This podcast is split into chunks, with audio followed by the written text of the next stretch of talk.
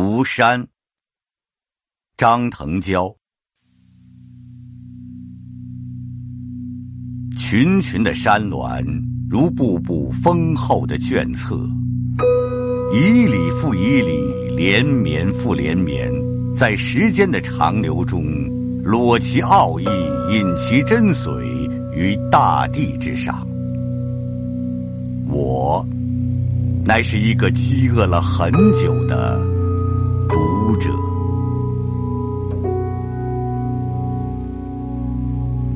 我是常常去读山的，远远的读其苍茫，近近的读其清幽，精读其豪放，细读其深沉。读清，读绿，读和谐，读静谧。我常常去读那些嶙峋峥嵘的谗言。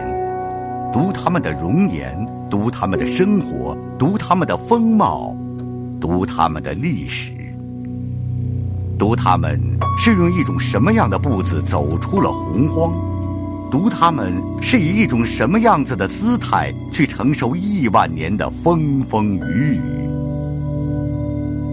然后，我也去读他们的威武，也去读他们的温顺，读他们。为什么会耐得住永恒的寂寞？为什么会耐得住永恒的敦促？读他们为什么会有那么好的气度，可以容忍一些错综复杂的根须在他们的身边做蛮横的盘缠？茂密的林木在山中凝聚起了片片青翠，凸显出这些丰厚卷册中美丽的篇章。我就这样静静的读着它们，读那些嫩芽如何成长，如何茁壮，如何把一些枝芽交给了他们的子孙，然后他们又如何回到泥土中，读一条细长的根须如何穿过一段泥土，然后。在另外的一个石隙中钻出头来，成长起另外一个新的生命。读一根瘦弱的树枝如何自阴暗的一角伸出手来采摘阳光，然后去营养自己，成长起另外一个新的生命。山林本身就是一个丰富的世界。在这里可以觅得一切。有一天，当我正在读那棵爬藤如何借着一株枯树而站了起来的时候，便骤然发现了那棵枯树的笑容。我已经会意出来，它是因为那棵爬藤为它装饰了绿意而笑的。又有一天，当我正在读着另外的一滩浓绿时，发现一条蜿蜒的小径，非常自在的从我的身旁伸向了山巅。我想，谁是这条小径的母亲呢？会选择在这样的一个山野中踩下了他的第一个步子？像这么一条瘦小的小径，为什么可以负荷得了那么多脚步的践踏呢？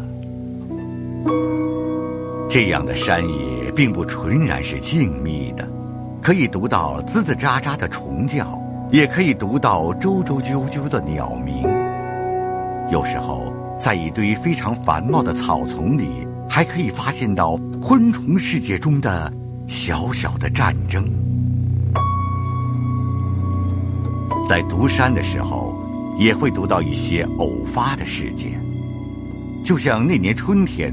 当我正在初读一片新鲜的山林时，听到喊声自四面八方响了起来，并且在喧嚣中还隐隐约约听到一些沙沙侃侃的声音，我便立刻攀登山巅，举目远眺，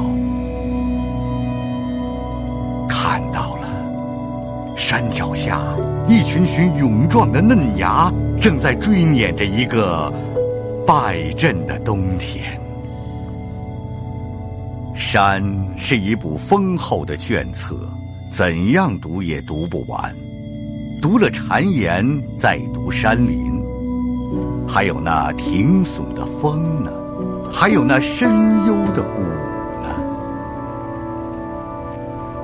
我是一个读山的人，但是我知道，有时候人家也会读我的。当我就像一个短短的句子般的投向山林时。